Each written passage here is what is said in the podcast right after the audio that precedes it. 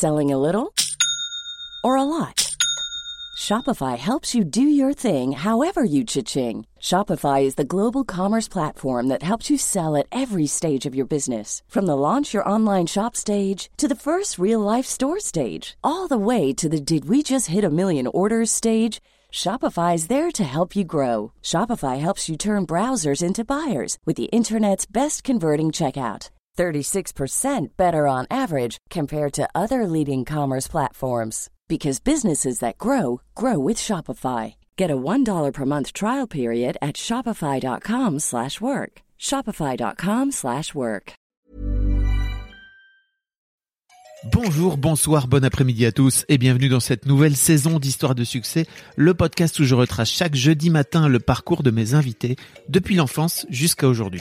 Je suis Fabrice Florent, je suis le fondateur de Mademoiselle que j'ai aujourd'hui cédé et quitté après 15 ans de bons et loyaux services. Je suis aussi l'hôte d'un autre podcast qui s'appelle Histoire de Daron où j'interviewe des pères sur leur paternité.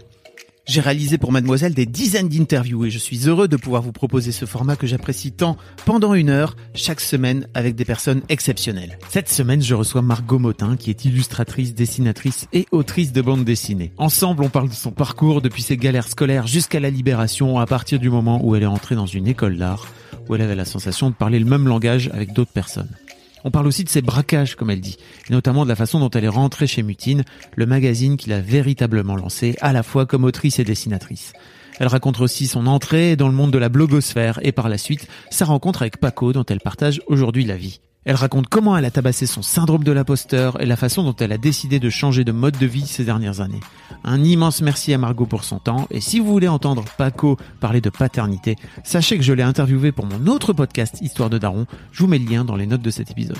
Un grand merci à vous, je vous donne rendez-vous jeudi prochain 6h du matin pour un nouvel épisode d'Histoire de succès et d'ici là, je vous laisse en compagnie de Margot. Tu voudrais vivre jusque 200 ans? Peut-être, si Paco veut bien continuer aussi. Ah, pas toute seule alors. Non, pas toute seule. Bah déjà rien que ça, t'imagines, c'est chaud. Ouais, putain, tu m'étonnes. Tu sais, c'est dans quoi il y a il y a une série. Ah oui, j'ai regardé un film euh, sur Netflix qui s'appelle The Old Guard. Je sais pas si t'as vu. Euh, avec euh, la blonde Charlie. Theron. Ouais. ouais. Et où en Je gros En ils fait, sont je fais genre, mais je l'ai pas vu. ils sont immortels Ouais. et ils Ouais. voient ils voient en fait tous leurs amoureux, leurs machins, leurs familles mourir au fur et à mesure. Et toi t'es là, tu restes comme un connard. Ouais. Donc ouais, t'as raison. 200 ans c'est bien, mais il faut que il faut, que, ça suive. Tu vois, voilà. Euh, Paco et nos deux filles. Après, les autres, ils peuvent crever.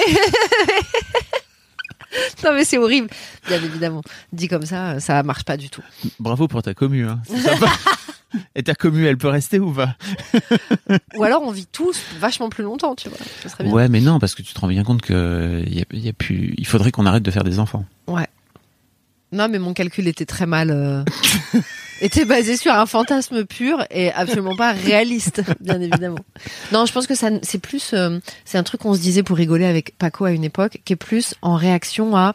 euh, euh, ok, c'est une façon d'exprimer le fait qu'on on ressentait qu'on avait envie de vieillir en pleine forme, Ouais, d'être quand même capable de faire plein de choses cool et excitantes jusqu'à tard ouais. et pas c'est un moteur pour euh, prendre soin de son corps, prendre soin de Mm. son mental, etc. à nos âges et le plus tôt possible pour se dire ok on se prépare un terrain euh, favorable pour durer le plus longtemps possible et Mm. pas avoir des maladies reloues, euh, des dégénérescences, euh, des trucs euh, pas très sympas. Mais je pense que le simple fait de vieillir, ça te- ça t'expose à ça. Il y avait pas Ouais. Alzheimer. Enfin, tu vois, moi, je me souviens quand on était gamin, je sais pas si toi, mais en fait, j'avais pas, de- il y avait pas de vieux qui avait Alzheimer. Mais je crois euh, je, On savait pas déjà Ouais, je me souviens pas. Et puis, euh, souvent, ils mouraient plus jeunes. Ouais. Ouais, ouais, ouais. Excellent début d'interview, Je bravo. suis avec toi. C'est clair que le fait de euh, euh, vieillir plus longtemps, Ouais, enfin d'arriver à, à des âges plus avancés, Ouais. la phase où t'es vieux, elle est plus longue et donc Ouais. bien évidemment le- la dégradation elle est plus visible. Mais il y a aussi des vieux vieux qui vieillissent euh, bien, tu Mhm. sais, qui continuent à, à être motivés, à avoir des envies, à avoir des projets, à aller se balader, à faire des trucs comme ça et c'était c'était un peu ça l'idée quoi. Oh, Margot. Tu te souviens, euh, est-ce que tu te souviens de notre première, notre première vidéo ensemble? J'ai regard- re-regardé hier, ça m'a fait rire. Je la re-regarde des fois. C'est vrai? je la re-regarde des fois. Et euh, j'ai beaucoup de tendresse On était pour cette jeunes. vidéo. Ouais. Oh, qu'est-ce qu'on était On jeunes. était jeunes, jeunes, jeunes. On était bêtes. Ah oui, on était couillons. hein. Mais c'était tellement mignon, c'était tellement frais. Cette, elle date de 2008. Ouais. Tu, tu l'as, tu savais ou pas? Ah bah ouais, parce que c'est l'année où c'est l'année où est sorti mon premier bouquin, Ah. c'est l'année de, ouais, ouais, C'est l'année de l'explosion. c'est ça. Ouais, Euh, je, vous 2008. mettrai, je vous mettrai un lien dans les notes si ça vous intéresse de retrouver cette, euh, cette Cette archive qui est, qui, est, qui est sur Dailymotion d'ailleurs. C'est Ouais. pour dire à quel point euh, c'est une archive. c'est une archive sur Dailymotion. Dailymotion. On était au Next? Et il y avait, un- Ouais. un- il y avait derrière, en arrière-plan, il y avait, euh, ils, ils étaient en train de tester la solidité d'un jean avec une grue. Exactement. Et, j'ai- et, et c'était l'époque où je portais des talons très hauts. Ah oui, Et rien qu'en regardant la vidéo, je. t'as mal. Ah ouais. Ouais, ouais. Et T'en avais fait un avec ma sœur aussi un peu Ouais. après et tout. Ouais, ouais, c'était, c'était marrant cette époque-là. C'était très, très frais, c'est les street style. Les street style. Ouais. très drôle. Bon, on est là pour parler plutôt de ta vie d'avant. Tu Ouais. vois aussi. Ça me va. hein. Euh, la première question que je pose à tout. Alors, déjà pour, pour réexpliquer un petit peu, mais je pense que je vais le faire dans l'intro. Mais en gros, aujourd'hui, tu es illustratrice, dessinatrice. Euh, tu t'écris aussi tes Ouais. propres BD, donc tu es scénariste. Mais en fait, euh, quand on s'est connus en 2008, c'était Ouais. déjà ça. J'étais autrice et illustratrice. Et bah, c'est toujours la même chose. euh, Combien d'années après? 12 ans après? Ouais. J'allais dire 22. Non, calmos. Euh, calmos. Ouais, ouais, ouais. ok. La première question que je pose à tous mes invités, c'est à quoi tu ressemblais, à quoi ressemblait Margot quand elle avait 7-8 ans? Oh purée. 7-8 ans, c'est quoi? C'est le CE1 Ouais. Écoute, euh, c'était pas la même chose à 7 et à 8 Ah, à ce parce que à 7, je vivais en Bretagne dans un petit bled, à 8, je vivais à Paris dans le deuxième. Ah Autant oui, me dire qu'il y a eu un petit choc des cultures entre les deux. Euh, quand j'étais 7 ans, j'étais donc en CE1 en Bretagne dans une petite école du Morbihan euh, à Aradon. Je portais des robes à smock que me faisait ma maman. Euh, euh, J'allais à, à- à l'école à pied avec euh, mes petites copines et, et, et on passait les week-ends à la plage à faire du vélo, etc. Je ne me souviens pas de mon caractère. Je dessinais déjà. Je dessinais déjà. Euh, après, en termes de caractère, je me souviens pas, c'est trop vieux. Et 8 ans, c'est l'arrivée à Paris, donc CE2. Et là, euh, Léal direct, Châtelet-Léal. Ouais, bébé. Et petit choc euh, thermique pour moi. 8 ans, c'est le moment où j'ai réalisé que j'avais peut-être un peu grandi dans une bulle. Et, et quel type de gamine j'étais en CE2 Oh, en CE2, c'est encore mignon. Hein. Je planais encore pas mal. euh, euh, très imaginative, euh, à faire beaucoup de jeux d'imagination. Euh, C'était toujours ma mère qui m'habillait, mais elle avait un peu upgradé le game. On n'était plus en robe à smock. Elle allait au marché Saint-Pierre nous acheter des, acheter des rouleaux de tissu et elle nous faisait des pantalons avec, euh, à poids. Ah ouais? Et elle coordonnait les rubans pour nos cheveux avec les pantalons. Ah ouais, ouais. C'était le milieu des années 80 en même temps. Ah, bah voilà. T'as tout résumé. c'est exactement ça. C'était le milieu des années 80. Euh, mais en termes de caractère, j'ai du mal à me rappeler de celle que j'étais à 7-8 ans. Je, je, je saurais pas dire. Je sais que je dessinais déjà, mais après, euh, Ah ouais? c'est vieux, c'est vieux. Tu te rappelles de tes 7-8 ans, toi? Peu, ouais. Un peu. J'étais, j'étais peut-être un petit peu timide. Euh, je pense que les trucs de groupe m'impressionnaient un petit peu. C'était difficile pour moi de trouver la juste place dans le groupe, surtout à Paris, où les filles étaient plus mûres qu'elles ne l'étaient en province, et où la notion de groupe et de meute était beaucoup plus forte. Mhm. Mais ça, ça c'est vraiment apparu au moment du collège. J'ai l'impression qu'à 8 ans, au primaire, c'était encore assez cool. Euh, j'étais un peu naïve. Je pense que j'étais ce genre de petite fille là. Voilà. Et hum, comment ça se passe le collège pour toi alors? Le collège. euh, oh, ça a été violent pour moi le collège. J'étais pas prête.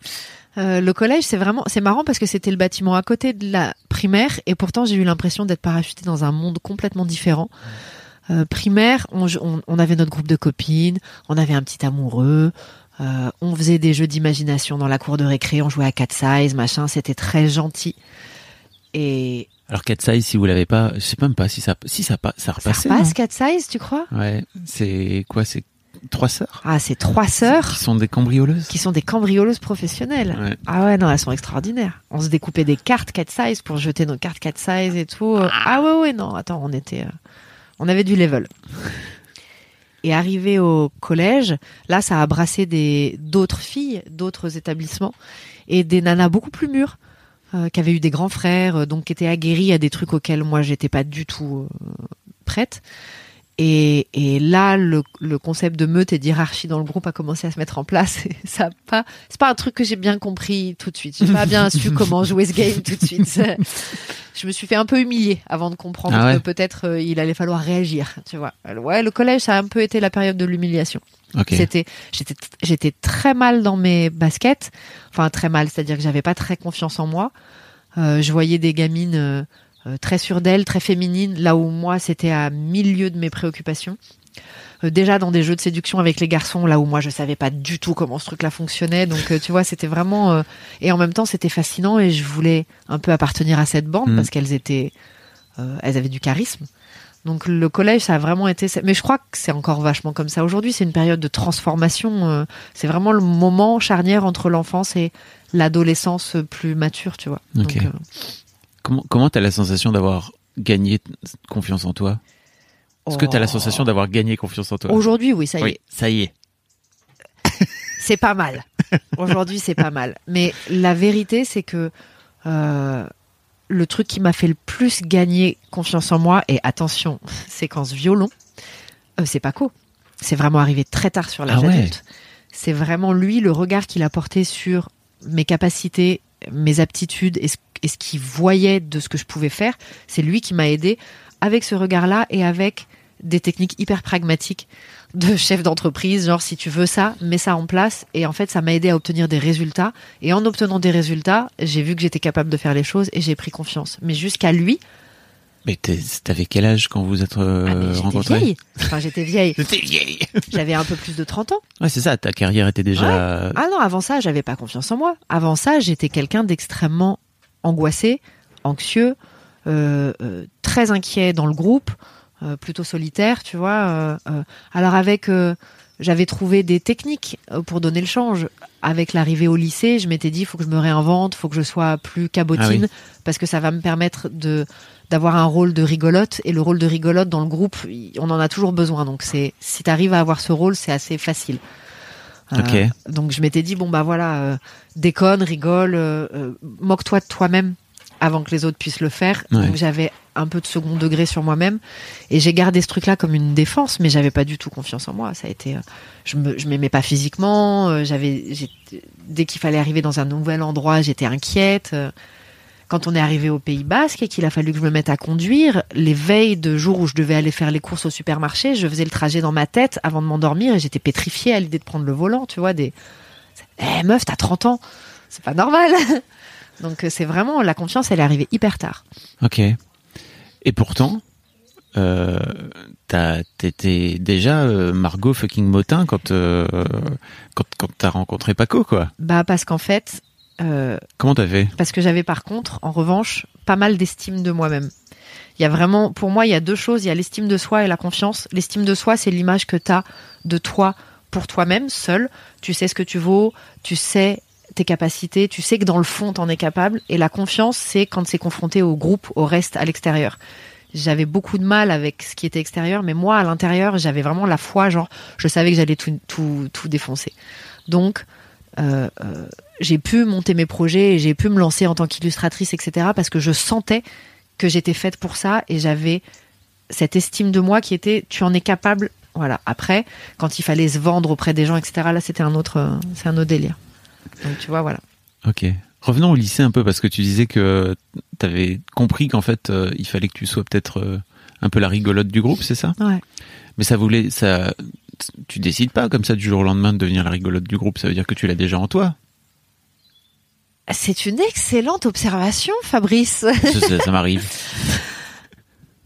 Écoute, je vais te dire un truc qui va te paraître peut-être un peu chelou, mais je pense que potentiellement on a tout en soi, Mhm. tous. Et la vie, l'éducation, les événements, les croyances qu'on a font qu'on fait émerger ou qu'on permet de s'épanouir à certains aspects seulement. Mais je pense que fondamentalement, on est tous très talentueux, on peut tous faire plein de choses, c'est juste on ne peut pas exploiter tous ces choses-là de la même façon. Et donc, il est probable qu'effectivement, ce- cette forme de dérision, je l'avais déjà. que je l'avais juste pas exploité Mm. et que quand il a fallu trouver un outil pour survivre, c'est celui qui a émergé le plus facilement, tu vois. J'aurais pu devenir une grosse dure ou euh, mais non, c'est la c'est celui-là qui a émergé. Pendant ce temps-là, tu t'étais toujours pas arrêté de dessiner, j'imagine? Parce que tu disais qu'à 7-8 ans, tu dessinais, mais en gros, tous les enfants à 7-8 ans non, dessinent, oui. non? Merci de recadrer ça dans un truc cohérent avant que j'écrive une légende où j'étais un génie du dessin dès l'enfance. Non, à 7-8 ans, je dessinais normalement comme tous les enfants. Euh, au collège, je gribouillais euh, comme plein d'ados dans les marges de mes cahiers. Tu dessinais... Attends, tu dessinais Comme- normalement comme tous les enfants, mais en fait, t'avais avais déjà, avais déjà des aptitudes ou pas? Par Ben, rapport à tes potes Tu pouvais le voir quand même que t'étais meilleur, non? Ouais. Ok. Non mais juste... Non, mais c'est bien, tu objectivement. me permets d'être hyper clair. Euh, effectivement, écoute, sur mon carnet de santé, à la visite des 5 ans, il y avait écrit excellentes aptitudes graphiques. C'est un truc que j'ai découvert des Ah, vraiment? années après. Je l'ai découvert à 35-40 ans, tu vois. Excellentes aptitudes graphiques. Ce qui voulait dire qu'effectivement, à la visite médicale des 5 ans, il avait dû me faire faire de l'écriture ou des dessins et il avait dit, OK, il y a un truc. Ok. Bon. Donc, Trop marrant. donc effectivement, il semblerait que ce truc-là était déjà un peu. Ouais. Et c'est vrai que je dessinais beaucoup et j'adorais ça. Donc euh, euh, et j'adorais ça et je dessinais en classe, etc. Donc j'avais pris l'habitude d'avoir un regard extérieur qui disait waouh, c'est vachement bien ce que tu fais. Et donc du coup, ça m'avait nourri et du coup, je l'entretenais. Mais effectivement, je pense que je dessinais juste peut-être un peu plus que d'autres gamins qui étaient sportifs ou qui avaient d'autres d'autres envies. Mais c'était pas encore décelé comme étant. Je, je m'étais pas dit je ferais ça de, de ma vie, tu vois. Ok. Et au collège, euh, c'est pareil. Je pense que dans les cours d'art plastique, j'étais un petit peu, euh, un petit peu plus douée que les, les autres élèves. Je, peut-être, je faisais des trucs un petit peu plus surprenants parce que j'avais l'habitude, mais c'était pas non plus un truc. euh, c'était pas hyper marqué. Ils faisaient quoi tes parents euh, comme, comme métier? Mon père, il était euh, dans le secteur bancaire euh, et ma mère, elle- à la base, elle était institutrice. Ok. Euh, et après, elle a, quand on est arrivé sur Paris, elle a fait pas mal d'autres métiers. Elle a été attachée de presse. euh, elle a fait plein de trucs, mais elle avait une fibre artistique très développée. Donc, euh, quand on était petite, elle nous dessinait des, elle nous dessinait des histoires qu'elle écrivait, qu'elle dessinait, etc. Elle a toujours beaucoup favorisé ce truc-là. Elle a nourri ça Complètement.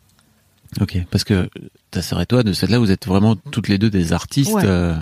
Je pense que ma maman, elle avait très envie d'être artiste et qu'elle a, elle a pas eu cette possibilité euh, parce qu'il a fallu qu'elle choisisse un métier plus euh, euh, terre à terre et voilà, c'est pas un truc qu'elle a pu développer à l'époque dans sa vie. Et je pense que c'était important pour elle, quand elle a senti qu'on avait cette fibre, de nous laisser la possibilité vraiment de la développer. Mais après, elle a toujours, elle, elle, elle nous chantait des chansons au piano, elle nous faisait dessiner, elle a toujours, elle nous a vraiment entretenu là-dedans. Quoi. Ok, cool. Ouais. T'as la sensation à un moment donné d'avoir un déclic et de te dire, ok, en fait, ce dessin-là, enfin, ce, ce, ce truc que je continue à faire là, ça peut finir par devenir mon métier? Écoute, le déclic, il s'est fait très tardivement et Encore? Ouais, non mais à 35 ans. tu sais parce qu'en fait, je crois que j'étais juste une ado euh, normale qui se posait pas de questions. Je, je me suis pas posé la question de mon avenir avant que en euh, terminale, il faille euh, aller sur le minitel faire nos vœux pour pour les études, tu vois. Avant ça, Minitel. ouais, je vais tousser. N'hésite pas. Avant ça, tout ce qui m'intéressait, c'était euh, mon histoire d'amour avec mon petit copain du lycée, mes copines, sortir le samedi soir avec ma bande. Je m'étais pas projetée beaucoup plus loin que ça jusqu'à la moitié de la terminale. Euh, et c'est cool parce que ça veut dire que euh, c'est faisable. Tu peux te réveiller sur le tard. J'étais pas très bonne élève au lycée. J'étais dans un très bon lycée, donc j'avais pas le niveau et c'était un peu compliqué. J'étais à la traîne, j'avais un peu lâché scolairement. Euh, et tu peux te réveiller euh, en fin de terminale et te dire ok il y a quelque chose à faire. Et c'est pas moi qui m'en suis rendu compte. Euh, justement je savais pas du tout qu'elle veut faire pour les études. Et j'ai été voir une conseillère d'orientation qui m'a dit mais euh, elle m'a posé cette question qu'on devrait poser à tous les gamins qui est qu'est-ce que vous aimez faire? Le truc que vous aimez faire? Bah dessiner et elle m'a dit mais vous savez ça peut devenir un métier il y a des écoles qui forment à ça elle je sais pas comment elle s'appelle je sais plus qui c'est mais euh, euh, Marraine la bonne fée hein. Ouais. Et je suis dans son bureau et je lui dis quoi? Je peux je sérieux? Je peux faire ça comme métier et comme étude? Elle me dit mais oui, bien sûr. Elle m'a sorti la liste des écoles parisiennes. Elle m'a dit voilà, il y a des écoles d'art appliqué qui vous forment euh, à et c'est gratuit, qui vous forment au métier au métier d'art. Et ça a été bah ça a été le déclic, ça a été le choc. Et après qu'elle m'ait dit ça, c'était genre six mois avant le bac. j'ai retroussé mes manches et là je me suis mise à bosser comme une malade parce qu'il fallait absolument que j'ai mon bac pour pouvoir intégrer les écoles et ça a été vraiment le, point de départ du truc. Je me permets une petite pause dans ce podcast, parce qu'après tout c'est le mien, pour vous demander si ce n'est pas encore fait de vous abonner au podcast directement depuis votre appli de podcast préféré ou sur Spotify ou sur Deezer. Vous pouvez aussi vous abonner à ma newsletter, je vous envoie régulièrement mes kiffs personnels du moment, des recos séries, des recos ciné, des recos livres, mais aussi, et bien sûr, mes dernières productions. C'est le meilleur moyen de ne rater aucun épisode. Je vous mets tous les liens dans les notes de cet épisode justement. Allez, merci beaucoup et retour à l'interview. T'avais trouvé un objectif quoi Ouais. Ok. Ah, c'est passionnant, mais je pense que tu. Il n'y a pas eu beaucoup d'invités. hein. Tu sais, je, je dois être à mon 40, 50e épisode là. Pas eu beaucoup d'invités qui m'ont dit très clairement Ok, en fait, si je suis là où je suis aujourd'hui, c'est grâce au conseiller ou la conseillère d'orientation. Tu m'étonnes Non, mais c'est ouf, hein, parce que vraiment, c'est. C'est que ça. Et, et- et ta mère, t'avais pas. euh, qui était peut-être plus. euh, au courant des métiers qu'il pouvait y avoir et tout, elle t'avait pas glissé ça ou Non, je pense pas que. Je pense que euh, euh, c'était. Euh, c'était. euh, merci, elle est toujours en vie. c'est quelqu'un euh, de très rêveur, ma maman, et qui a des très grandes qualités poétiques et artistiques, mais qui est peut-être moins aguerrie sur les réalités du marché du travail, etc. Elle a fait des boulots pour gagner de l'argent. Elle n'a pas toujours fait les métiers qui la passionnaient le plus. Et je je suis pas sûre qu'elle avait vraiment conscience de ces choses-là. Je pense que vraiment son taf à elle, c'était de me dire, tu veux être une artiste, tu peux le faire. Elle, ce qu'elle m'a dit, c'est si tu veux être une artiste, vas-y, mais franchement, sois dans les meilleurs. Gagne ta vie, défonce tout. Euh, vraiment que ce soit euh, galère pas quoi. Donc euh, elle, elle m'a apporté ça, la croyance que je pouvais être une artiste et vraiment en faire un truc valorisé dans ma vie. Mon père, lui, voulait pas que je fasse de carrière artistique. Il n'avait pas non plus conscience des métiers qu'il Mm. pouvait y avoir, mais il m'a dit euh, quoi que tu fasses, gagne ta thune, sois indépendante financièrement. Et il m'a appris ça. Et après, c'est vraiment elle, elle a été la conseillère d'orientation. Elle a été le troisième pilier euh, euh, du socle, et c'est elle qui m'a dit ok, voilà, maintenant dans la matière, dans la réalité, il y a des écoles, tu peux faire ça comme métier, il y a un chemin. Et ça, c'est si elle me l'avait pas dit, j'aurais fini en fac d'art plastique et je je sais pas ce que j'aurais fait, j'aurais fait psycho ou j'en sais rien. Ouais. Vraiment, elle, elle a ouvert une porte, genre, mais alléluia, quoi. Le lendemain, j'ai été aux portes ouvertes des écoles d'art appliqué, j'ai pris tous les dossiers et après, c'était mal- mal- mon chemin, il était tracé.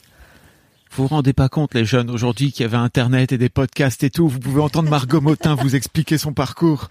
Mais à l'époque, c'était pas le cas. Il fallait qu'on se démerde tout seul. Ouais, c'est et vrai. qu'on fasse confiance à l'éducation nationale. ce qui était vraiment un coup de dé à chaque fois, quoi. Tu m'étonnes. Euh, ok. Donc tu, tu fais quoi alors euh, après après tout ça? Tu vas dans une euh, tu vas dans dans quelle dans quelle formation? Euh, donc, j'ai été voir les écoles d'art appliqué de Paris. Je pense que. Je... Mais je sais plus.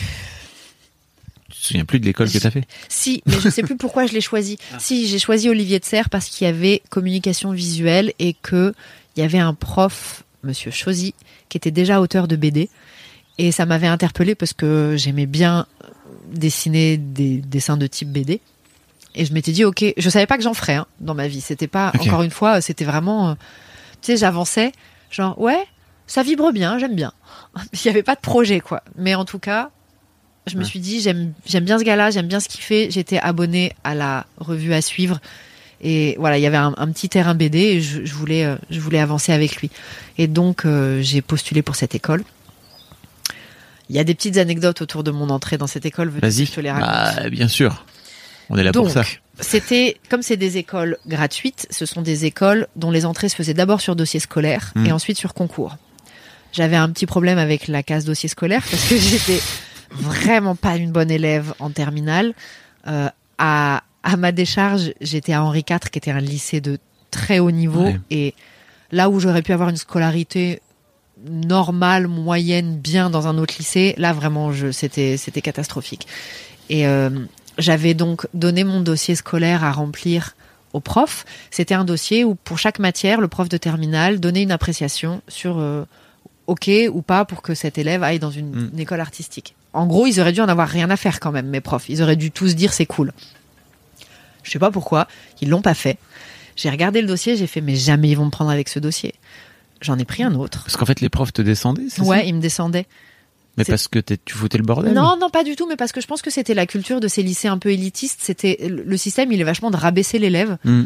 euh, dans la croyance que plus tu le rabaisses, plus il va faire preuve de courage et de développer ses talents. En fait, juste ça t'éclate la tête pour beaucoup. Et ça fait peut-être ressortir certains très bons, mais c'est quand même assez dur. Et c'est vrai que les appréciations étaient dures. J'étais pas du tout dissipée, j'étais une élève normale, mais juste qui galère, quoi. Mm. Et euh, mais les commentaires étaient pas bons. Et je me suis dit, euh, déjà que le dossier avec les notes, déjà que le bulletin il est pas bon, si en plus les commentaires des profs ils sont pas élogieux, les gars ils ont aucune raison de me prendre, c'est c'est débile. Je me suis dit, bon, je vais tenter un coup de poker de ouf, je vais tricher. J'ai été chercher un deuxième dossier à l'école. Et là, j'ai imité l'écriture de tous mes profs.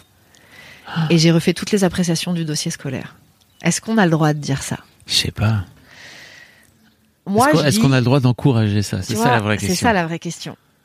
Moi, je dis, dans ma tête, je me suis dit, il y a une injustice parce que les gars, je postule pas pour faire Hippocagne ou un truc comme ça. Je vais dans une école d'art. Vous vous en foutez. Tu vois, ça n'avait Ouais. pas. Pourquoi vous avez fait ça? Ça- n'a aucun impact sur votre existence. C'est nul d'avoir fait ça, Mhm. alors que si ça se trouve, je vais complètement m'épanouir là-dedans. Pourquoi vous faites ce truc-là? J'avais trouvé ça tellement injuste que je me suis dit non, reprends ton destin en, en main. Meuf, c'est pas possible. J'avais repris toutes les appréciations. J'avais pas menti en mode super élève, mais j'avais dit euh, euh, oui, une carrière artistique, une fibre, euh, fibre artistique. oui, effectivement, une école d'art semble le bon débouché pour cet élève. Tu vois, j'avais fait un truc comme ça. Et je m'étais présentée dans le bureau de la directrice d'Henri IV avec ce dossier, parce qu'elle, elle devait tamponner, le truc à Tamponner. la fin. Et elle avait lu les, les, ac- les appréciations des profs. Je tremblais, j'avais si peur. Et elle avait dit Tous vos profs ont l'air parfaitement d'accord pour que vous alliez dans cette école. Je valide. Et elle avait validé. Et mon dossier a été accepté à Olivier de Serres. Donc t'avais avais quand même D'excellentes eu- aptitudes eu ce, graphiques. voilà, eu ce skill. Selling a little or a lot? Shopify helps you do your thing however you cha-ching. Shopify is the global commerce platform that helps you sell at every stage of your business. From the launch your online shop stage to the first real life store stage, all the way to the did we just hit a million orders stage.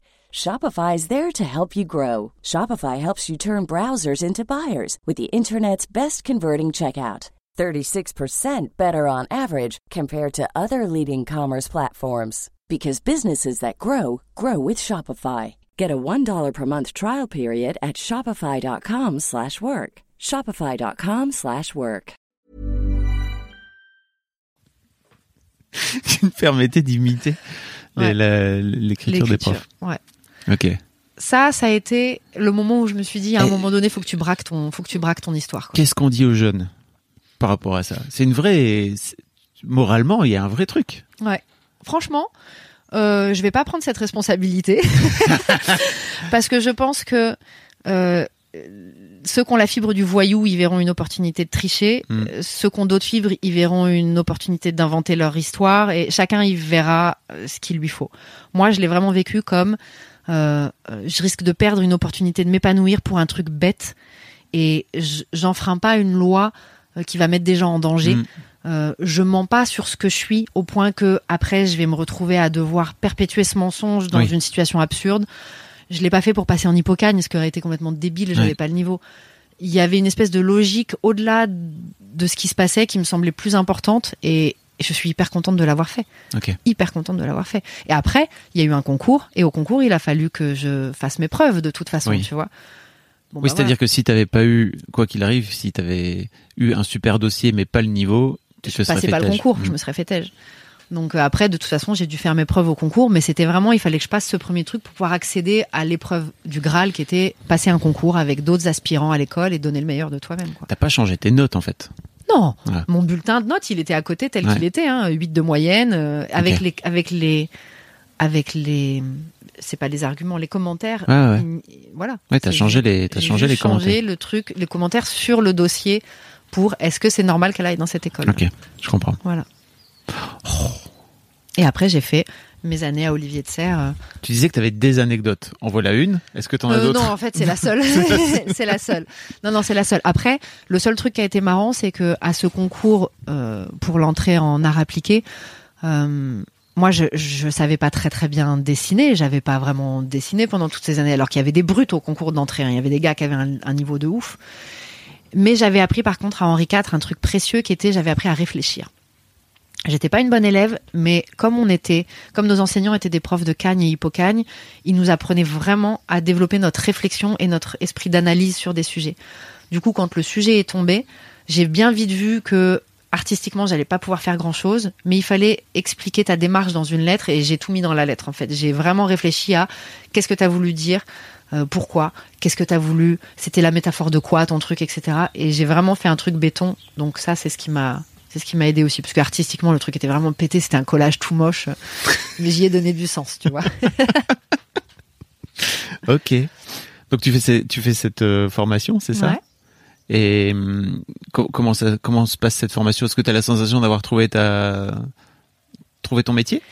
Euh, avant d'avoir eu la sensation d'avoir trouvé mon métier, j'ai eu l'impression d'avoir trouvé euh, une famille de métiers. Ah. C'est-à-dire que c'était des gens, pour la première fois dans ma scolarité, j'étais avec des gens qui me comprenaient, que je comprenais. J'avais des profs qui me comprenaient. On parlait le même langage. Euh, J'étais contente d'aller à l'école ma- le matin. J'étais contente de découvrir euh, des nouvelles matières. Je faisais de la. Dans la première année, c'est une année qu'on appelle de mise à niveau dans ces écoles où tu touches à tout pour savoir vers quelle section tu vas te diriger. Et donc, tu fais vraiment plein de choses artistiques. Tu passes ta journée à ça. C'était hyper exaltant. J'y étais en plus à une époque euh, de grande liberté puisque c'était juste avant. euh, euh, c'est quoi la loi où on n'avait plus le droit de fumer dans les. La loi Eve. Voilà, c'était juste avant la loi Evin. Et donc, euh, on avait le droit de fumer dans l'école. Il y avait de la bière à la cantine. On faisait des teufs avec les profs le vendredi Mm. soir. C'était, c'était grisant. C'était complètement grisant. Euh, et du coup, ça a développé la créativité. T'avais envie de, voilà, tu étais dans ce bain-là avec des artistes, quoi. C'était hyper drôle. Est-ce que fumer développe la créativité? Non. Mais d'ailleurs, moi, je, je, je fumais pas vraiment de clope à l'époque, je fumais très peu. Mais il y avait ce côté, c'est c'est de l'ordre du fantasme. T'arrives Mm. dans une école où, c'est le fantasme de l'artiste, quoi. Mm. C'est c'est assez drôle de pouvoir baigner là-dedans pendant un moment. Moi, ça m'a fait du bien de, de comprendre les gens avec qui j'étais, de, voilà, de me sentir un peu en famille. Après, ça s'est un peu structuré. On a changé de directeur. Le truc s'est un petit peu plus structuré. Ça a été plus, plus carré. Mais ça avait gardé quand même cet esprit. euh, bah, quand tu fais ce que t'aimes, c'est hyper cool. Après, je vais pas dire que j'ai appris des trucs de ouf à l'école parce que c'est pas vrai. C'est pas là où j'ai appris le plus de choses. Euh, en école d'art, je me suis beaucoup servi de ce que j'avais appris au lycée pour analyser les sujets, etc. J'ai appris du dessin un peu. J'ai surtout appris des techniques avec Chosy, justement, que je remercierai jamais assez pour tous les exercices qu'il nous a fait faire, parce que lui m'a vraiment appris à mettre rapidement en image une idée.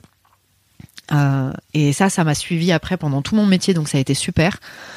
Euh, après, il y a quand même un truc qui est que les écoles sont très déconnectées, étaient en tout cas à l'époque, je sais pas comment c'est aujourd'hui, très déconnectées du monde du travail.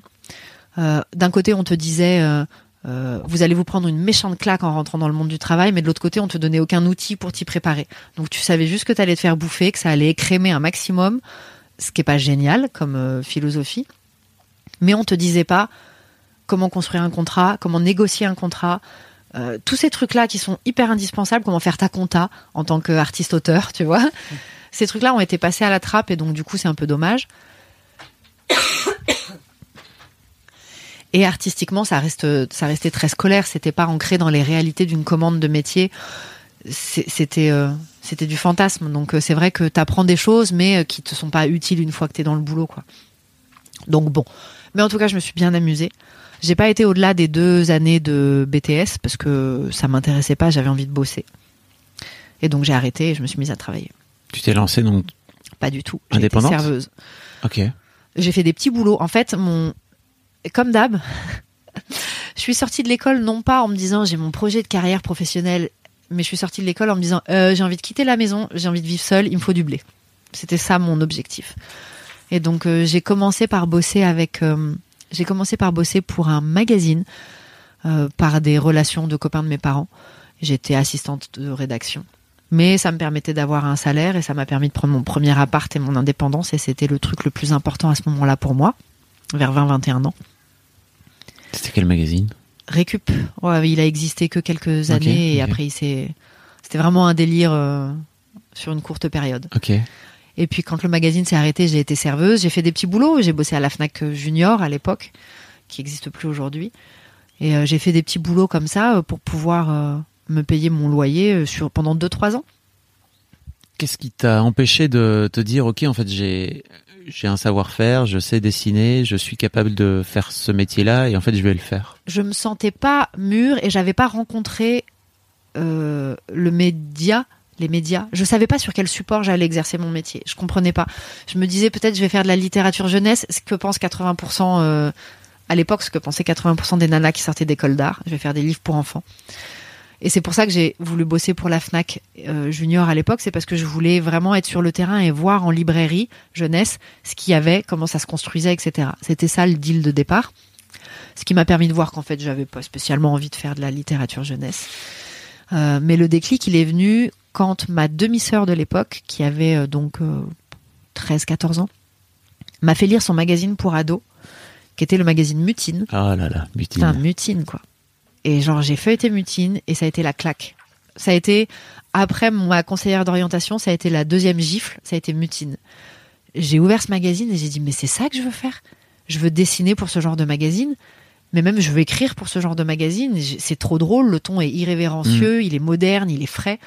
Alors, si vous n'avez pas connu Mutine, c'était euh, la petite sœur de, du magazine Jalouse, en fait, qui était édité par le groupe Jaloux.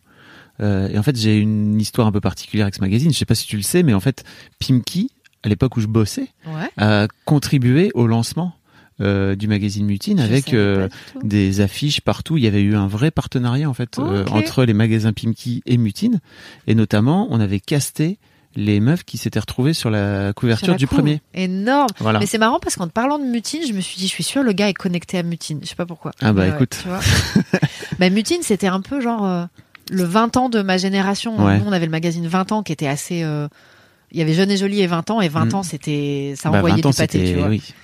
Et là, C'est- un, peu- un peu un peu bâtard d'ailleurs. J'ai retrouvé des trucs euh, de 20 ans où en fait ils, pre- ils faisaient des street style à l'époque. C'est vrai? Mais tu- ouais, grave. En fait, ils prenaient en photo les meufs dans la rue et ils se foutaient de leur gueule euh, en commentaire, tu Ah vois. ouais? Un peu en mode euh, fashion police, quoi. Énorme. Euh, mais des mais- 20 ans de notre époque ou de Ouais. quand ils ont essayé de le ressortir Non, non, après de notre époque. notre époque? Ah, on était des bâtards. Des gros Ah, bâtards. on était des gros bâtards dans les années 80. Est-ce que tu savais que Houellebecq avait commencé à écrire? Chez 20 ans Mais pas du tout. Mais vraiment, ils ont eu des, ils ont eu des plumes de maboule, vraiment. Ouais, ouais, ils avaient des. euh, comment il s'appelait le gars qui bossait pour eux aussi, qui écrivait pour eux, qui était si drôle? Diastème. Diastème, oui, Ouais. qui faisait le courrier du cœur. J'adorais. Mm. Mais c'est vrai que c'était un peu. C'était Il y avait un petit ton un peu bâtard. Bah Mais, oui, Très, un peu parisien. Ouais. Tu vois, un peu, euh, ok, on va, on va, on va se moquer un peu de vous, quoi. mais c'était le- c'était le cool des années 80. Bien sûr, c'était carrément le cool. C'était Mm. carrément super cool à l'époque. Aujourd'hui, tu pourrais plus avoir un magazine 20 ans, c'est pas possible. Non, je crois pas.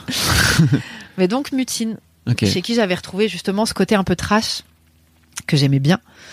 Et, euh, et elle, ça a été euh, le déclencheur de ma carrière, ça a été Mutine. J'aimerais bien que tu me racontes, parce que tu l'as raconté sur Mademoiselle dans la toute première interview qu'on a fait de toi, je pense, bah, en 2008. Euh, comment t'as fait pour, euh, pour rentrer au magazine Mutine? Bah, braquage encore. je crois que j'ai. C'était le côté cat size. Tu vois Je crois en fait ça m'est grave resté après. J'ai trop joué à cat size quand j'étais petite. J'ai fait un braquage pour Mutine. Ouais. Euh, en fait, tout a commencé parce que mon père m'avait donné un conseil et mais je bénis mes parents pour ces trucs-là. Il y a eu deux trois petits trucs comme ça qui m'ont vraiment suivi. Mon père qui était donc cadre supérieur dans le milieu bancaire et qui avait l'habitude de voir passer beaucoup de CV et d'en jeter beaucoup à la poubelle, m'a dit ma biche, quand tu fais un CV et une lettre de motivation, euh, c'est pas tant le contenu qui compte que euh, l'impact qu'il va avoir sur la personne qui va le lire. Dis-toi que le gars, il en ouvre je sais pas combien par jour et il faut que le tien, il ait envie de le retenir. J'ai pris ça au motherfucker pied de la lettre. J'ai fait OK. Et en fait, ce que j'avais fait, c'est que j'avais fait des fausses chroniques pour le magazine. Euh, alors attends, Alors, on est un dans- petit problème. On est dans ton jardin. Tu me donnes deux secondes. Vas-y, vas-y. mon robot de piscine qui pète un plomb. Non, alors pour l'audio guide, euh, effectivement, le robot de piscine de, de Margot. Bon, bah, on est dans, dans la belle maison de Margot, n'est-ce pas, euh, au Pays Basque? et bah, le robot de piscine s'est coincé et, euh, et bah, voilà en mode fontaine. C'est très beau. Il y a une vraie fontaine. ça, ça, ça, ça crée des. Il y a des dangers, hein, euh, avoir une piscine comme ça. Là, C'était, on n'avait pas passé loin de se faire arroser. Hein. Laisse-moi te dire que c'était, c'était chaud. hein. Donc, tu parlais du, de ton CV, de ta lettre de motivation et que ça allait envoyer. Du pâté. Du, du- voilà. Parce qu'en fait, euh, quand tu fais ton premier CV, t'as aucune expérience, t'as rien. J'allais pas envoyer mon dossier scolaire, c'était vraiment pété. Et donc euh, j'ai relu le magazine et j'ai vu un peu, euh, euh, j'ai imaginé des rubriques que je pourrais tenir pour eux. Et je leur ai envoyé. J'ai fait des chroniques littéraires de livres pour ados. J'en ai profité que comme je travaillais à la Fnac Junior, j'avais beaucoup de livres d'ados, donc je les ai lus. J'ai fait des fausses chroniques littéraires, etc. J'avais proposé des trucs comme ça. J'avais tout imprimé. J'avais fait des truffes au chocolat maison. Hein Oui, je sais, ça fait bizarre.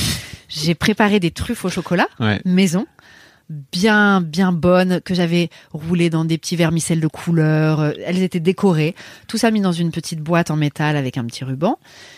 J'avais mis tout ça dans un énorme carton que j'avais pécho euh, à la Fnac Junior, un carton de livraison, un gros, les gros trucs, et j'avais enrubanné ça avec un gros ruban en satin rose énorme. Et comme courrier, j'avais mis un- une lettre de menace en disant que si elles me répondaient pas, j'allais camper en dessous de leur bureau et leur envoyer des boules puantes tous les jours dans le bureau. Et donc, il valait mieux qu'elles me répondent. Et j'ai, et j'ai, et donc j'ai été jusqu'à la rédaction de Mutine. J'ai sonné, je suis montée comme un livreur lambda. J'ai déposé mon colis parce que manque de confiance en soi, je pouvais pas affronter les autres. Grande estime de soi, je vais faire une lettre de motivation de ouf. Confiance zéro, je vais la larguer et partir en courant. J'ai posé le truc sur un bureau et je suis partie en courant. Merci, au revoir. Et en fait, le temps que je redescende et que je m'arrête sur un petit banc en bas de la rédaction pour appeler mes parents, dire oh mon dieu, je l'ai fait, c'est horrible, je tremble et tout. Mon téléphone, euh, enfin j'ai un double appel et c'est la rédactrice en chef de Mutine qui me dit attends attends, euh, on vient d'ouvrir ton truc, c'est complètement fou, euh, on veut te voir. Donc j'y suis retournée. T'es direct. Ouais, je crois direct, Ok. il me semble. hein. Ou alors, elle, je- ça, je sais plus, j'ai plus Ok. le détail. Mais en tout cas, j'y suis retournée. Et euh, les nanas m'ont dit, mais euh, c'est complètement le genre de profil qu'on recherche et avec Mhm. qui on a envie de bosser. On va te faire faire des chroniques de tests. Tu vas tester des produits et tu vas nous écrire une chronique rigolote. Il n'était pas question de dessin à ce Mhm. moment-là. Je devais juste faire du rédactionnel. Et donc, euh, je devais une fois par semaine, une fois par mois, je sais plus tous les combien ça sortait ce magazine. Je devais tester un produit, euh, la culotte mangeable, euh, l'épilatrice à minou, etc. et faire un texte drôle là-dessus. Je rends ma première chronique et donc pas de dessin. Et je suis là, genre, merde. Troisième braquage, je rends ma première chroni- chronique sur disquette. et je me dis, euh, je veux dessiner pour elle. La donc disquette, les enfants, c'était un petit peu l'ancêtre de la clé USB, si vous le savez. Je vous ça. explique un petit peu. Et je me dis, moi, je veux dessiner. Donc, il faut que je leur vende du dessin en force. Manifestement, je savais pas passer les choses euh, en délicatesse, il semblerait. Et je me dis, bon, bah, je vais illustrer ma chronique. Je vais mettre le dessin avec sur la disquette. Et je vais faire genre, euh, bah, j'avais fait un dessin, je l'ai pas enlevé. Et donc, je leur rends le texte en leur disant, bon, bah voilà. J'avais fait un dessin parce que ça m'inspirait, je l'ai pas enlevé, mais voilà. Et Truc de, de manip de base. Et la nana, la rédac chef, me dit euh, Ah ben non, mais on adore le dessin, on va le publier avec ton illustration. En fait, ça va être une chronique illustrée et tu feras le dessin à chaque fois. J'étais trop contente. Et c'est comme ça que ça a commencé. Mais en fait, l'un des trucs fous dans tes chroniques sur Mutine, c'est que meuf, t'as vraiment une putain de plume. Ouais, ouais, c'était T'es drôle. pas j'aimais juste bien. une dessinatrice, Ouais. tu vois. Oui, c'est vrai que j'écrivais depuis que j'étais toute petite. Ouais. J'ai oublié de dire ça. Ah oui. ouais, oui. oui, je pense que j'ai même plus écrit que dessiné quand j'étais gamine. Hum. Je- J'écrivais, je tenais des journaux, je racontais des histoires. euh. Waouh. Ouais. Et ce truc-là t'a aidé à te faire connaître, en fait. Bah, en fait, les, les nanas de Mutine, elles ont été Catherine Nerson et Mélusine Reynaud, que Mhm. je remercierai jamais assez. Elles ont été ouf parce qu'après, elles m'ont branché sur les équipes de Nova Mag, de Tétu aussi. Et donc, elles m'ont fait bosser, euh, grâce à elles, j'ai bossé pour Tétu, j'ai illustré des, des textes. J'ai bossé pour Nova, pour qui, par contre, là, j'avais une euh, rubrique écrite pour Nova Mag. Et elles m'ont mis le pied à l'étrier, en fait, parce qu'après, euh, euh, confiante de ce truc-là, j'ai été démarcher un agent et je me suis mise à bosser. Je vais tousser. N'hésite pas. Et tu vas voir cet agent, qui est toujours ton agent qui aujourd'hui est toujours mon agent aujourd'hui. Je vais voir cet agent avec donc mes petites chroniques pour Mutine, mes petits dessins. Euh, je la trouve sur internet en cherchant agent d'illustrateur. Je, je sais même pas pourquoi j'ai cherché un agent d'illustrateur. Je sais pourquoi j'ai fait ça.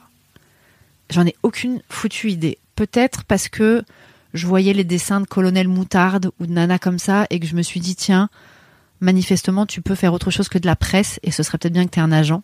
Je sais plus ce qui s'était passé dans ma tête.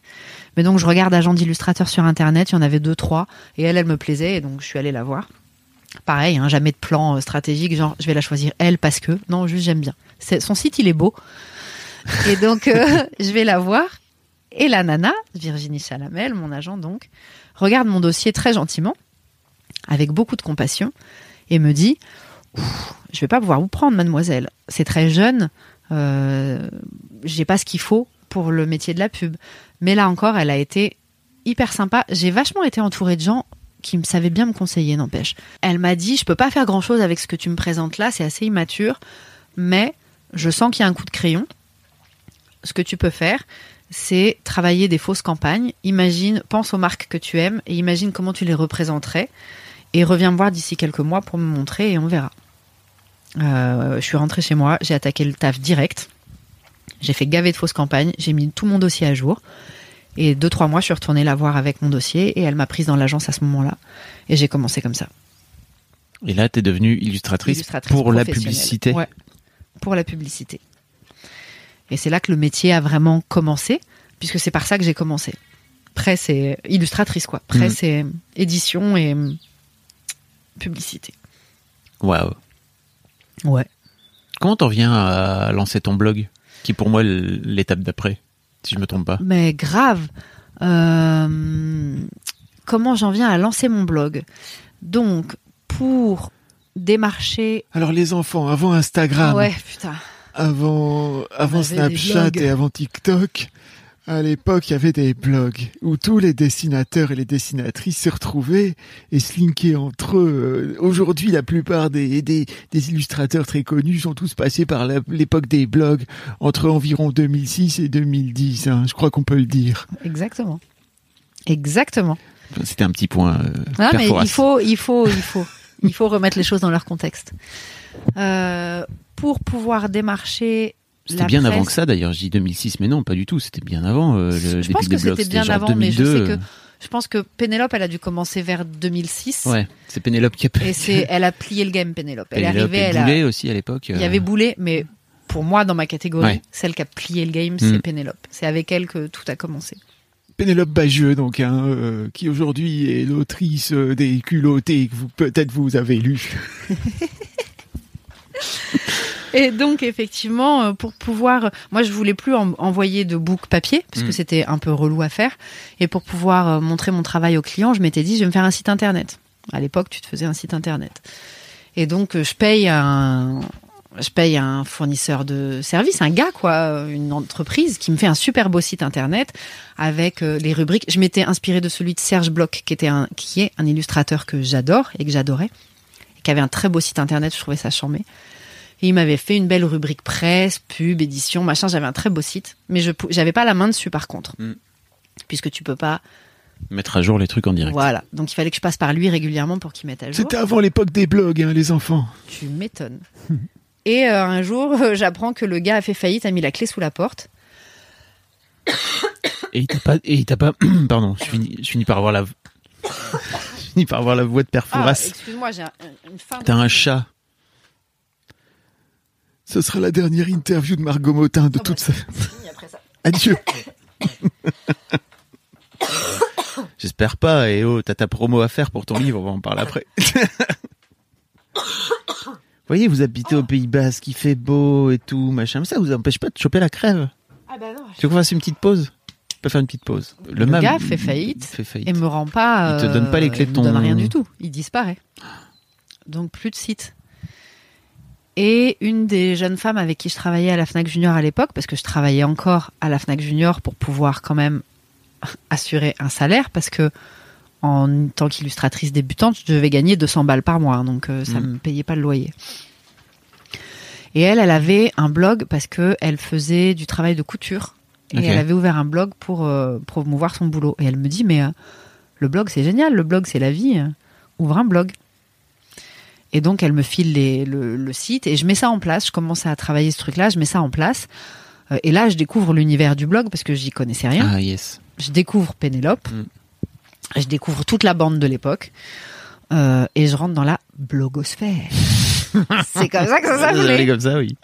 La blogosphère. Ouais, une meuf de la blogosphère. Et euh, je découvre cet univers-là. Et en fait, à la base, ça devait juste être une possibilité pour moi de mettre en ligne mes dessins pro pour pouvoir dire à mes futurs clients, voilà mon adresse, euh, mon adresse de site, allez voir, vous avez tous mes dessins. Sauf que la liberté qu'il y avait sur le blog et le fait que tu pouvais le nourrir toi-même comme tu voulais, Mhm. ça m'a un peu piqué au jeu et j'ai eu envie de dessiner. Et je me suis mise à poster des petits dessins et des petits textes. Ça n'avait pas encore vraiment pris la forme euh, euh, BD avec des bulles. C'était plus une image et une petite légende. Et j'avais deux lectrices, ma mère et ma sœur. J'étais très contente. Euh, et puis en fouillant sur la blogosphère, j'ai commencé à découvrir l'univers des blogs pas BD, c'est-à-dire des blogueuses, mode, etc. Et comme je suis quelqu'un de très visuel qui aime les jolies images, euh, je suis tombée assez en amour devant le blog de certaines nanas Mhm. qui faisaient des super belles photos et tout. Notamment une, Alix, qui tenait The Cherry Blossom, Ouais. euh, le, le blog The Cherry Blossom Girl.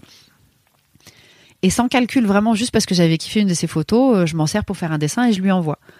Je savais pas qu'il y avait des fan art à l'époque. Ah, Et je savais pas que je venais de faire un fan art. tu vois Moi, j'avais fait ça vraiment naïvement, genre, elle est trop belle, j'aime trop sa photo, je lui fais un dessin et je lui envoie. Et, et elle, elle l'a mis sur son blog. Et j'ai pris 2000 lectrices d'un coup. ah, yes. Et là, j'ai fait Ah, ok, ok, d'accord. Un nouveau game s'ouvre à moi. Je ne savais pas. Mais vraiment, ça a commencé comme ça. Et après, Mutine a fait un coup de pub pour mon blog et j'ai pris encore des lectrices. Et puis après, euh, une fois que la machine elle est lancée, euh, voilà. Une fois que c'est rodé, plus tu dessines, plus tu postes, plus tu as de lecteurs, plus ils en parlent, plus ça, plus ça se, ça se déploie. Le blog a eu aussi euh, un impact important dans ta vie, puisque je pense que c'est comme ça que tu rencontres Paco, qui est aujourd'hui ton compagnon. Oh mon dieu, ça a été la plus belle chose qui me soit arrivée. Euh, oui, c'est grâce au blog. Un jour, grâce au blog, je reçois un mail d'un gars avec un fan art, justement. Ah, Il m'avait fait un fan art. Il avait euh, dessiné Maë. Je sais plus exactement euh, ce que c'était. C'est très vieux, mais il avait fait un dessin de Maë, puisque à l'époque son blog c'était Maë BD où il parlait de ses aventures de de papa, euh, de jeune papa. Et euh, il m'avait fait un dessin de Maë avec un fan art pour Margot, machin et tout. Et du coup, je vais sur son blog et je découvre son travail et je kiffe parce que enfin un gars du hip-hop dans le dessin. oui, c'est vrai. Tu vois? Je veux dire, moi, j'étais au milieu des rockers blancs euh, euh, du milieu de la bande dessinée et d'un coup, je rencontre un Renoir hip-hop. Oh là là, j'étais contente. j'étais trop contente. Donc, la, la première connexion, elle s'est fait vraiment autour du son. En plus, c'est drôle. On s'échangeait des sons. On parlait du Wu-Tang, de machin et tout. On était contents. On avait tous les deux trouvé un compagnon de jeu qui nous comprenait, alors qu'on tapait tout seul à la balle dans un coin de la cour depuis le début. Quoi. Ouais. Donc, ça a vraiment été euh, extraordinaire. Et c'est effectivement grâce au blog que j'ai rencontré Paco. Et là, on s'est mis un peu à bosser ensemble. Moi, j'ouvre mon blog en début 2008, je crois. Et au printemps 2008, lui, il est approché par les éditions Marabout pour faire un bouquin. Et les éditions Marabout lui disent aussi euh, On aime bien votre copine euh, Margot, euh, on discuterait bien avec elle aussi. Mais ils étaient branchés surtout sur Paco. Et lui, sympa, parce que c'est un bon gars, il dit Mais bien sûr, je vous l'amène, c'est une future star, ça va être une tueuse, vous avez trop raison. Et on se retrouve en rendez-vous chez Marabout tous les deux. Et là, le gars drive le truc de façon extraordinaire. Et après, ça a été le début. euh, bah, en fait, je, lui ai donné les clés. Et je lui ai dit, vas-y, gère mes affaires parce que manifestement, tu fais ça vachement mieux que moi. Mais effectivement, ça a été le début de, de tout ça. C'est vrai que euh, Marabout, au début, voulait nous faire faire un projet qui était plus euh, un ping-pong papa-maman sur la parentalité. Et nous, c'est pas ce qu'on voulait faire. On voulait vraiment utiliser ce qu'on faisait sur les blogs. Ouais, puis en plus, si je me trompe pas, à l'époque, il y avait un peu cette tendance aussi de récupérer ce qu'il y avait sur les blogs et de les mettre, euh, de les mettre sur du papier, quoi. les premiers bouquins issus de la blogosphère, c'était pas de l'inédit, c'était la version papier Mm. de ce que tu trouvais sur Internet. Donc c'est ce qu'on a, c'est ce qu'on a pu faire et c'est là que j'ai édité mon premier bouquin, grâce à Paco, grâce au blog, grâce à Mutine, grâce à ma conseillère d'orientation, grâce à mes parents, grâce à Dieu qui m'a donné la vie. voilà, je suis remontée un peu loin. T'en as fait combien euh, des extraits de ton, de ton blog comme ça? Trois, c'est ça? Euh, le premier, c'était vraiment quasiment que Ouais. ça. Le deuxième, il y avait un mix euh, inédits euh, Mm. blog. Le troisième, il y avait plus d'inédits que de blogs. Et voilà, j'en ai fait trois. Et là, tu sors Et un là, je sors le quatrième où il y a zéro truc d'internet, rien. C'est une histoire totalement inédite que tu as dessiné donc de enfin que tu as dessiné bien sûr, mais que tu as écrite aussi. que j'ai écrite de A à Z avec mon compagnon d'amour Paco qui m'a quand même vachement aidé. On a fait ça ensemble beaucoup et que j'ai illustré euh, de A à Z. OK. Le premier tome sort pas tout de suite hein parce que je, pense que je vais sortir cet, cet épisode euh, un peu un peu avant. Mais c'est en novembre, c'est ça? Raté. Ah bon?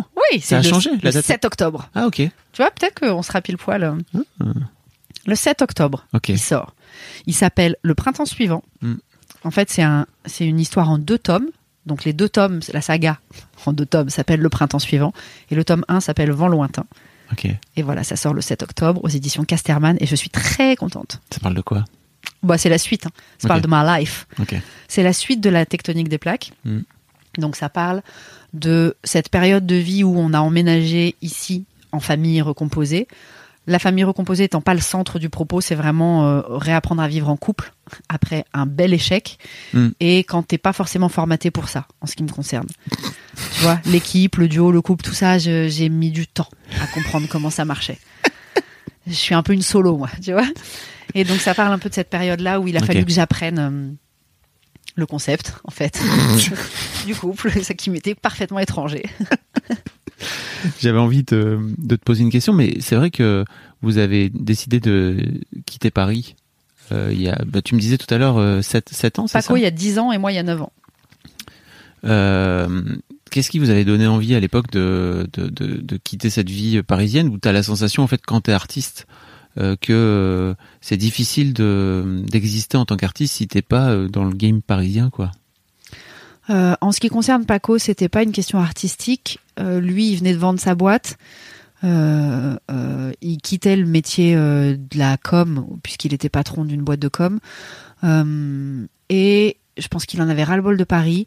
Ça faisait un moment déjà qu'il avait repéré le Pays Basque parce que son, il avait un ami qui vivait là. Sa femme à l'époque avait très envie de venir vivre ici. Elle, elle était très branchée surf et compagnie. Euh, donc euh, pour eux, ça a été euh, Mm. voilà, ça a été évident. Il y avait plus la boîte, il y avait plus d'obligation à rester à Paris. Et donc ils sont venus s'installer ici. Dans l'année qui, ont su- qui a suivi, ils se sont séparés. Moi, j'étais à Paris, mais j'étais en train de me séparer de mon mari aussi. Et donc, après le divorce, bah, moi, je suis venue un an et demi, deux ans après, parce que Paco était là et qu'on s'est mis en couple, que j'étais folle amoureuse et que ça n'avait aucun sens. Euh, on a fait genre quelques mois euh, à chacun distance. à, à distance. Il y a 800 bornes. C'était absurde. Lui, quand il revenait à Paris pour me voir, il était en déprime parce que bah, Paris, il aimait plus du tout. Je veux dire, quand tu vis ici, euh, paye de remonter dans un petit appart Mm. parisien. Pff, moi, ça n'avait pas de sens les semaines où il n'était pas là d'être seul. Et donc, bah, j'ai pris mes clics et mes claques et puis je l'ai rejoint. Ok, donc vous étiez. Là, j'ai un peu la sensation qu'il y a de plus en plus de gens à Paris qui se disent, bah, surtout avec le confinement, je pense, euh, ou quand tu as vécu euh, euh, de- ton confinement dans un appartement de 40 ou 50 mètres carrés. euh, Enfin là, je, enfin vous avez pas l'audio guide, mais pour l'audio guide, c'est que vous avez quand même de la place. Ouais, ouais, ouais, ouais. C'est une jardin autre et qualité de vie. hein. Après, euh, Paco et moi, on n'est pas des Parisiens pure souche. Ouais. Paco, il a beaucoup grandi aux Antilles. Moi, j'ai beaucoup beau- grandi en Normandie et en Bretagne. Donc, euh, Paris, j'ai toujours considéré ça comme une étape de ma vie. Il Ok. a jamais été question que j'y vive toute ma vie. Et c'est vrai que quand je suis venue le voir ici et que j'ai reconnecté avec le plaisir de vivre euh, dans la nature, qui est ici très très belle, je me suis pris une claque et je me suis dit mais qu'est-ce que tu fous à Paris quoi? Mm. À Paris, on avait la chance avec euh, Louloute, ma fille, euh, on, on vivait dans une petite maison, dans une cour d'immeuble. Donc on avait quand même un rez-de-jardin, euh, enfin un rez-de-jardin, un rez de cour avec un arbre, deux trois capucines de plantées. Et euh, le soir, des fois, on mettait des coussins dans la cour pour regarder les étoiles. Tu, tu te rends bien compte que quand on est là en tant que parisienne, c'est qu'il y a un truc qui te manque. Quoi. Mhm. Tu vois, c'est- au-delà de la poésie du geste. Tu te dis, attends, j'essaye d'élever mes gamins, ma fille, dans un mode qui est pas le bon là. Ça marche pas. Et donc, euh, c'est vrai que quand on est arrivé ici et que, bah, les- et, alors, je réponds à ta question d'abord, Ouais, qui est artistiquement, euh, ça s'est fait à une période où moi, ma carrière, elle était, elle était faite. Enfin, je veux dire, elle était lancée. Je prenais aucun risque. J'avais déjà deux albums qui étaient sortis. J'avais un éditeur. Je bossais très bien dans la pub. J'avais passé une période dans la pub Mm. où j'avais fait un gros down où ça marchait plus du tout et il avait fallu que je me mette à faire du storyboard sous un pseudo pour gagner du blé. Ok. Qu'est-ce qui fait que ça Il y a eu un moment, j'avais pas le niveau. Euh, en, temps- en- en termes de dessin, j'avais pas le niveau. Peut-être ça a été, euh, euh, peut-être c'est arrivé à un moment de crise financière où je sais plus. Mais je sais qu'il y a eu un moment où il y a eu moins de boulot dans la pub et moi j'avais pas le niveau pour faire partie de ceux qui restaient. Et donc j'avais plus de taf. Et mon agent, euh, très gentiment, m'a dit écoute, si tu veux, euh, prends un pseudo et, et je te prends dans l'équipe de storyboard. Comme ça, tu auras des commandes de storyboard pour les pubs, tu pourras continuer à dessiner. Ce qui finalement a été très bénéfique parce que j'ai appris plein de choses. Mm. J'ai fait ça quelques mois et quand c'est reparti, euh, j'ai repris mon, mon taf.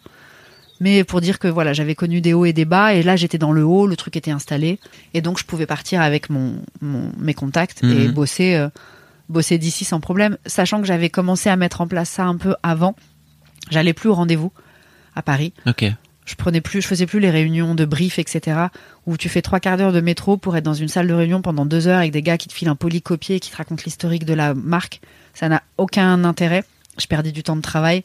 Et donc j'avais déjà expliqué à mes clients que je me déplaçais plus et que je serais plus efficace comme ça. Eux, ils l'avaient vu, ils le savaient, c'était avéré. Ma clientèle savait que je bossais vite et bien, donc j'avais pas de problème, je pouvais partir. Ok. Aujourd'hui, la problématique se pose plus. Paris n'est plus le centre euh, nerveux euh, du métier artistique. Euh, Les gamins, enfin je dis les gamins, parce que à travers Instagram, je communique beaucoup avec de jeunes illustrateurs et illustratrices. Quand je dis gamins, c'est juste pour dire euh, ouais. des jeunes. Euh, eux, ils peuvent faire ça d'où ils veulent aujourd'hui. Il n'y a plus aucun problème. Donc, euh, il n'y a pas nécessité à être au cœur des choses à Paris pour bosser dans ces métiers-là. Et t'as la sensation que c'était pas possible à ton époque? Je pense que ça l'était, mais que personne n'y croyait. Ok. Euh, on était encore dans un système où il y avait des croyances très fortes. Il faut être à Paris, il faut avoir des contacts, il faut bosser le week-end, il faut être disponible tout le temps.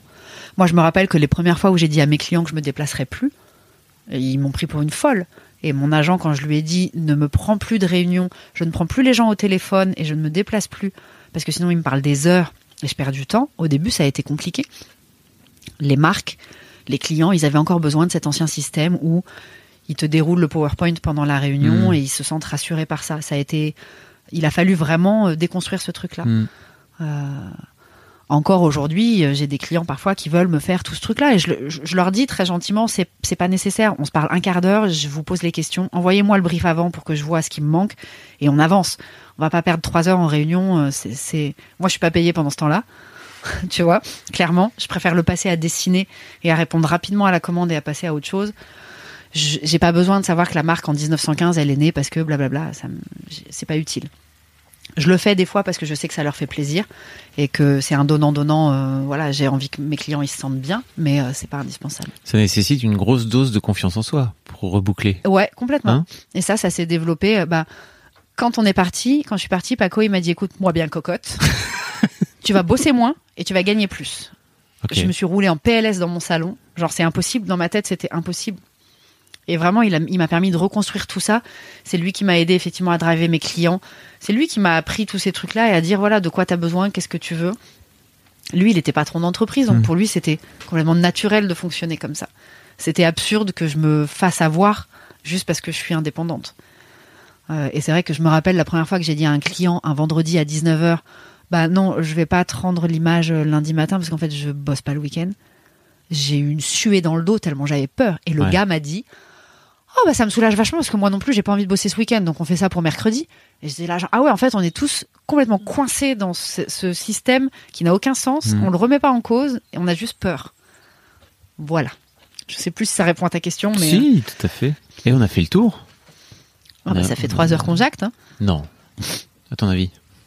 Euh, 1h47 1h03, dont 3 minutes de, de pause. de pause, de, de, guerre, de guerre avec le, le robot Ouais. piscine, etc., etc. En tout cas, merci beaucoup Margot, c'était cool. Fabrice, ça m'a fait hyper plaisir de refaire un petit tour de podcast avec toi. Ah. Donc euh, je suis ravie. Trop bien.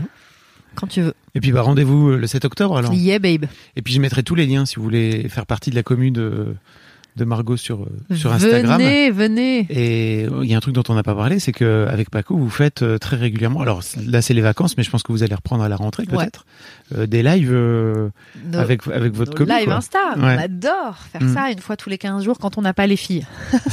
quand elles sont chez leurs autres parents et qu'on a un peu la soirée pour nous, on fait nos live Insta. Mm. Le Margot et Paco Show, on a appelé ça. Vous discutez avec vos, vous discutez avec, Avec, votre commu, quoi. avec, ouais, avec la commu, avec les follow Mm, mm. Exactement. En tout cas, c'est très chouette. Bah écoute, merci beaucoup. Pour une meuf qui savait pas du tout comment ça marchait Internet. tu T'as vu Non, mais ça, c'est pas co encore. hein. Quand il m'a rencontré, ah, après, tu le garderas ou tu le garderas pas, on s'en fout, parce qu'il faut que ça rentre dans ton timing. Mais quand il m'a rencontré, je dessinais euh, sur papier. Hmm. Je scannais mes dessins, c'était une galère de ouf et tout. Ah, Il m'a dit, mais meuf, t'es vraiment, vraiment, vraiment à la ramasse. Hein. C'est lui qui m'a.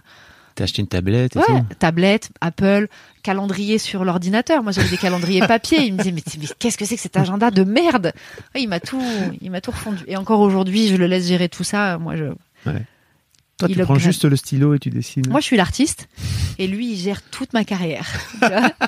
Non, mais en vrai, c'est pas aussi caricatural que ça. On n'est pas René et Céline, mais euh, mais il y a un côté, euh, chacun est bon pour des choses.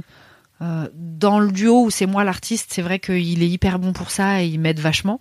Dans le duo où c'est lui l'artiste, je suis pas bonne pour tous ces trucs-là, mais par contre, je peux l'aider euh, euh, en termes de, de, cou- de couleurs, de dessin, etc. Mhm. Je lui apporte ce que j'ai à lui apporter et on fonctionne, on essaye de donner le meilleur à l'équipe, quoi. Parce que maintenant, je suis une meuf qui sait gérer l'équipe.